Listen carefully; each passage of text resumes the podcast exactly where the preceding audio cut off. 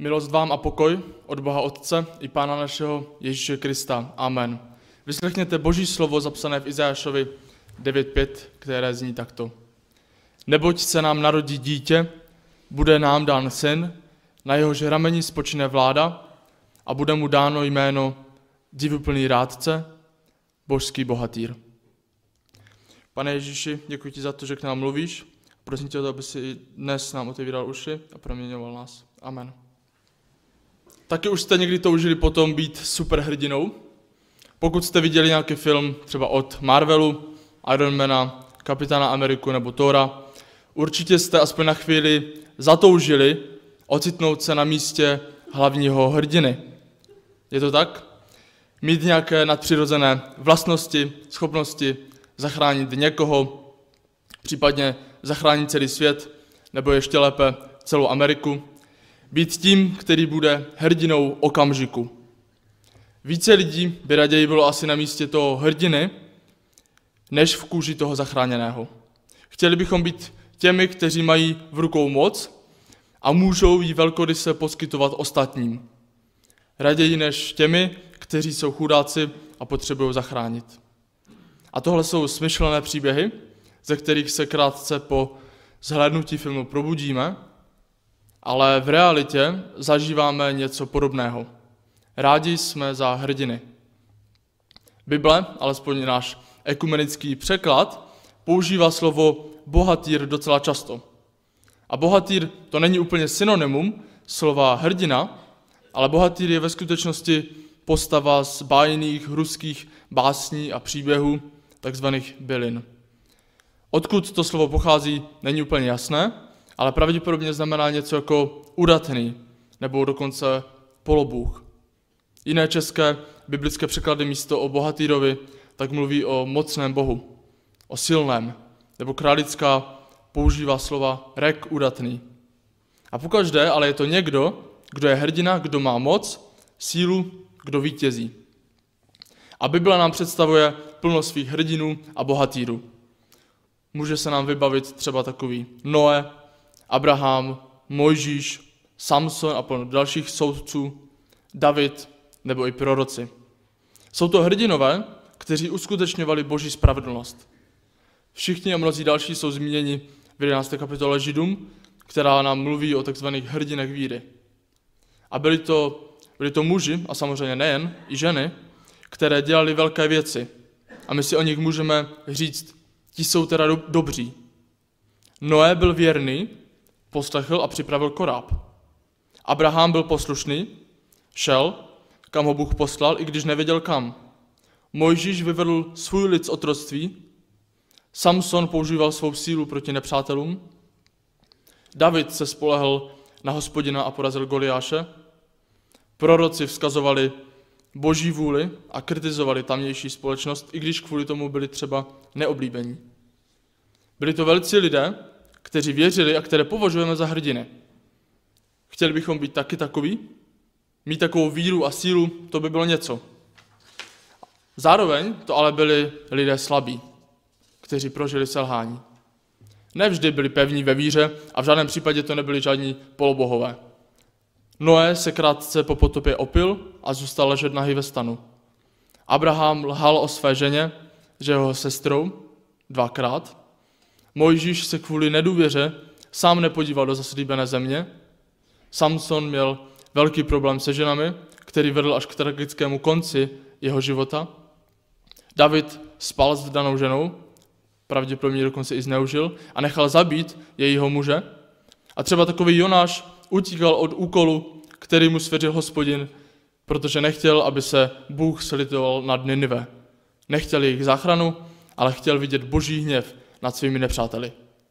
A tito bibličtí hrdinové udělali mnoho dobrého, ale přesto prožili velká selhání. Byli v mnohem skvělí, ale nebyli bezchybní. Nebyli to polobohové. My můžeme spadnout do pasti, že je budeme považovat za něco víc, ale oni to o sobě nikdy netvrdili. My můžeme spadnout do podobné pasti a považovat za něco víc, než jen lidi, třeba naše duchovní vedoucí, nebo jiné lidi. Můžeme od nich očekávat bezchybnost a přitom úplně odvrátíme pohled od hlavní postavy příběhu. V příbězích o Noem, Abrahamovi, Mojžíši, Samsonovi, Davidovi, prorocích nebo třeba i Luterovi nejsou oni tou hlavní postavou, oni ti hrdinové, ale je to Bůh, na kterého oni spolehají a který si je používá. A tak stejně v našich příbězích.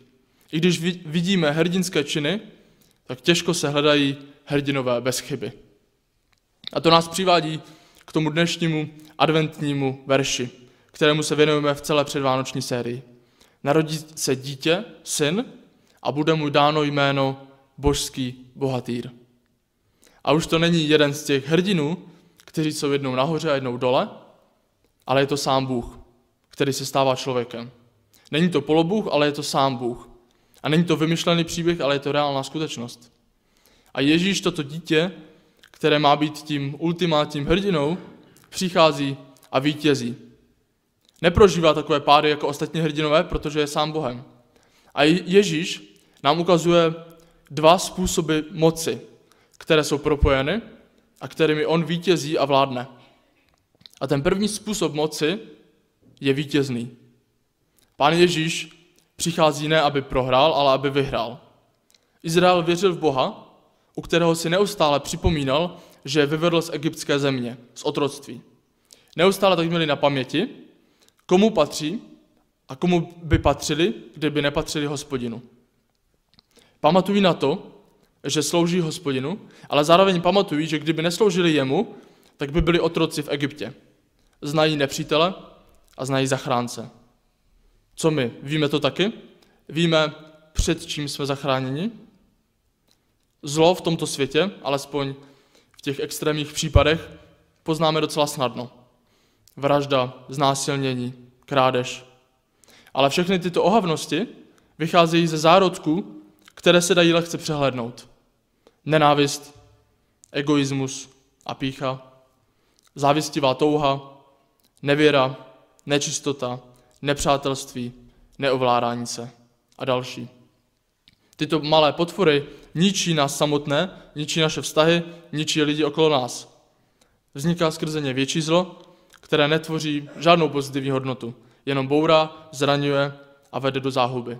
A všechno toto jsou nástroje smrti, která nedává život, ale bere jej, která zabíjí a ničí boží obraz v nás. A někdy bychom si možná přáli, aby Bůh smetl všechno zlé ze zemského povrchu. Ale zapomínáme, že my do té kategorie patříme taky. Bůh všechno zlé nesmetl, ale on všechno zlé porazil a dává nám východisko. Porazil to na kříži, který nám dává vysvobození z celé této spletitosti zla, abychom už nespadali pod jeho moc. Bůh dal totiž na kříži vítěznou ránu smrti, prázdnotě a marnosti, do které přirozeně směřujeme.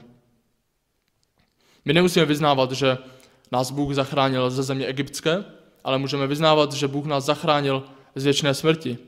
A tak stejně nám dává východisko i ze zla, které prožíváme už tady a teď, protože porazil toho, který je s osobněním zla. Vírou se tohoto vítězství můžeme chytit, vírou se můžeme postavit na stranu vítěze. Zlo kolem nás a v nás nás zotručuje.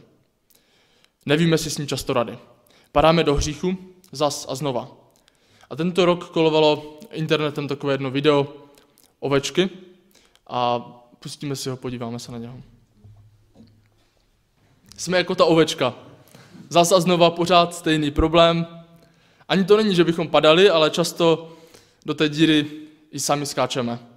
A ta ovečka je takový obraz nás samotných. Ale ten pastýř na ní určitě ani po tom druhém pádu se na ní nevykašlal, ale šel a vytáhl ji znova. A takového pastýře známe i my, který se vrátí i pro tu poslední ovečku.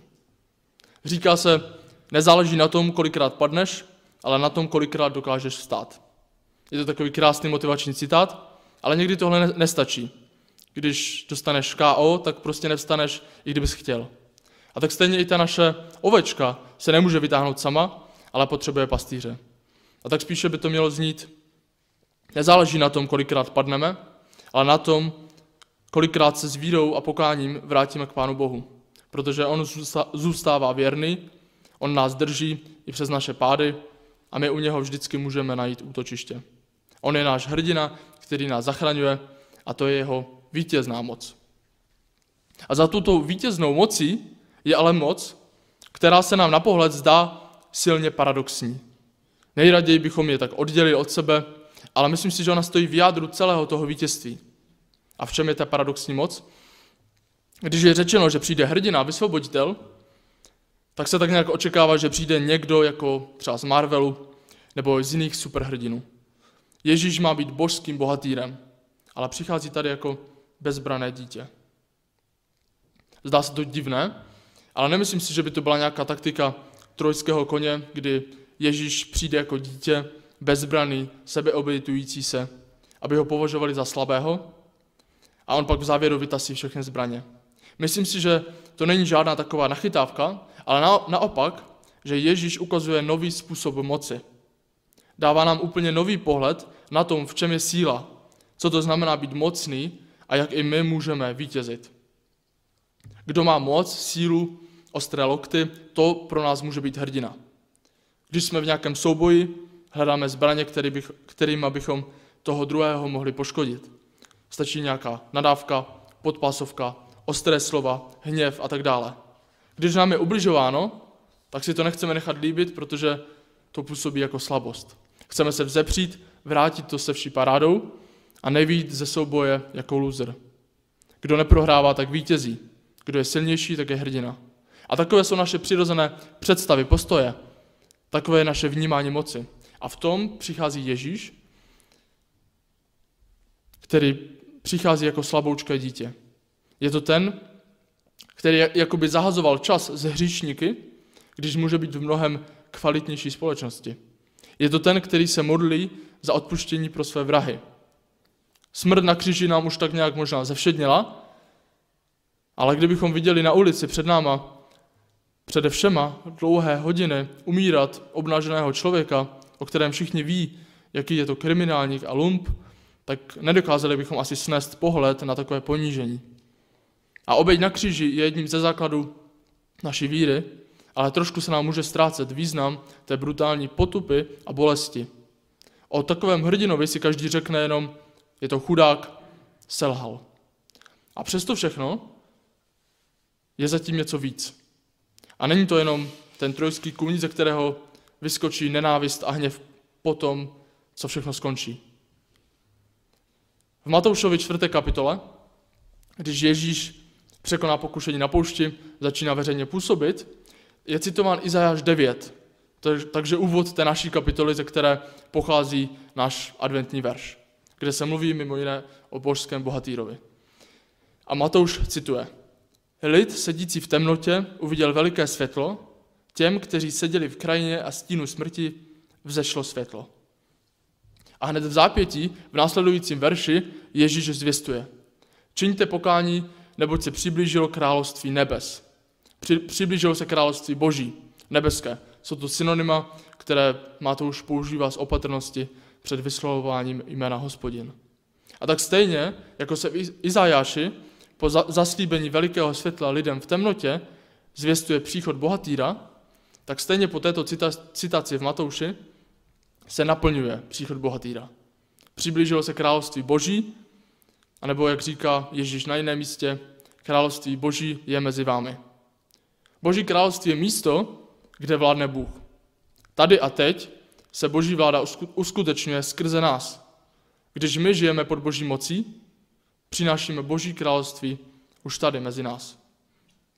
My jsme vysvobozeni Ježíšovým vítězstvím a zároveň nám je ukázáno, jak my sami můžeme vítězit a můžeme bojovat proti zlu v tomto světě. V Římanům 12.20 se píše Hladový-li tvůj nepřítel, dej mu jíst. A pokud žízní, dej mu pít. Tím, že to učiníš, shrneš mu na hlavu žhavé uhlí. Nenech se přemáhat, dobré, nenech se přemáhat zlem, ale přemáhej zlo dobrem. Přemáhat zlo dobrým. Zhrnutí žhavého uhlí na hlavu samozřejmě není myšleno doslovně, ale je to obraz proměny. Ten verš mluví o tom, že toho člověka to může vést k lítosti, tak jako žhavé uhlíky rozstaví železo, tak můžou změkčit i srdce nepřítele. Není to kapitulace před zlem, nějaké ustoupení, ale je to pravý opak. Hřích plodí další hřích a tvoří takovou nekončící spirálu, domino efekt, který nemá konce. A apoštol Pavel tady mluví o tom, jak můžeme ukončit tuhle spirálu, jak se z ní můžeme dostat. Ne, že ji přemůžeme větším zlem, ale že ji utneme dobrem. Bible nás učí milovat nepřátele, ale ne, neučí nás být lhostejnými ke zlu. Když toužíme po pomstě, tak chceme někomu vrátit něco hnusného, co nám udělal. Chceme zničit nepřítele. A tímto způsobem ničíme nepřítele a máme pocit, že bojujeme proti zlu, když přitom se to zlo ještě více namnožilo.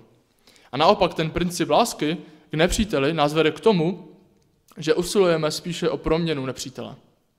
Nejlepší zničení nepřítele je tehdy, když se z nepřítele stane přítel. Spíše než o zničení nepřítele, nám má jít o zničení zla, které se nedá zničit jinak než dobrem. A proto usilujeme spíše o proměnu, proměnu našich vztahů a proměnu třeba i našich nepřátel. Nenech si přemáhat zlem, ale přemáhaj zlo dobrem. 1. Korinským 1.18 nám říká, slovo o kříži je bláznovstvím těm, kdo jsou na cestě k záhubě. Nám, kteří jdeme ke spáse, je mocí boží.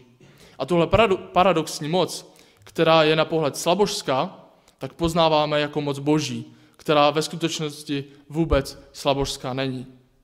Toužíme potom být hrdiny. Až budu mít takové schopnosti, vlastnosti, prostředky, tak budu moct zachránit svět, když bude nejhůř. To si můžeme říkat a takovým způsobem se zbavujeme odpovědnosti. Ježíš nám ale ukazuje a dává moc, která, kterou můžeme vítězit a působit změnu už dnes. Nemusí jít o záchranu světa, ale může jít o záchranu přátelství, vztahu. Je to moc, která se zbavuje nároku na odplatu, nechce použít sílu, ale naopak přináší odpuštění a je ochotná se obětovat. A tak to může Ježíš vládnout skrze nás a jeho moc může proměňovat naše okolí. K tomu nepotřebujeme superschopnosti, k tomu potřebujeme víru. Tak to vládne Ježíš, to je náš hrdina. Po našem verši v Izášovi se říká, že nastane pokoj, právo a spravedlnost. A to nejsou pojmy, jak je možná známe my. Pokoj neznamená pohodu, ale pokoj znamená plnost. Znamená to, že vše je tak, jak má být. A Ježíšovu moc poznáváme jako tu, která vítězí, poráží zlo a zachraňuje nás. Zároveň ji poznáváme jako tu paradoxní, která vítězí skrze dobro a taky skrze to, co se jeví jako slabost. A tuto moc máme i my. A Ježíš je odlišným hrdinou než ostatní bibličtí bohatýři. A tak jako Samson při své smrti bourá ty sloupy a působí poslední vítězství ve svém životě, tak stejně i Ježíš s roztaženýma rukama vítězí a stává se tím naším božským bohatýrem, tím naším hrdinou. My věříme v Boha, který má jízvy a ty jsou důkazem jeho lásky k nám. Modleme se. Pane Ježíši, děkujeme ti za to, že jsi nás zachránil, že jsi naším hrdinou a že jsi za nás obětoval. Děkujeme ti za to, že jsi zmařil sám sebe, abychom my měli život. Chválíme ti za to a vyznáváme, že ty jsi naším pánem a že ty jsi vítězem. Prosím tě, abychom uměli obstát v té moci, abychom uměli, abychom mohli přinášet pokoj, plnost, odpuštění a tvoji vládu do našeho okolí. Amen.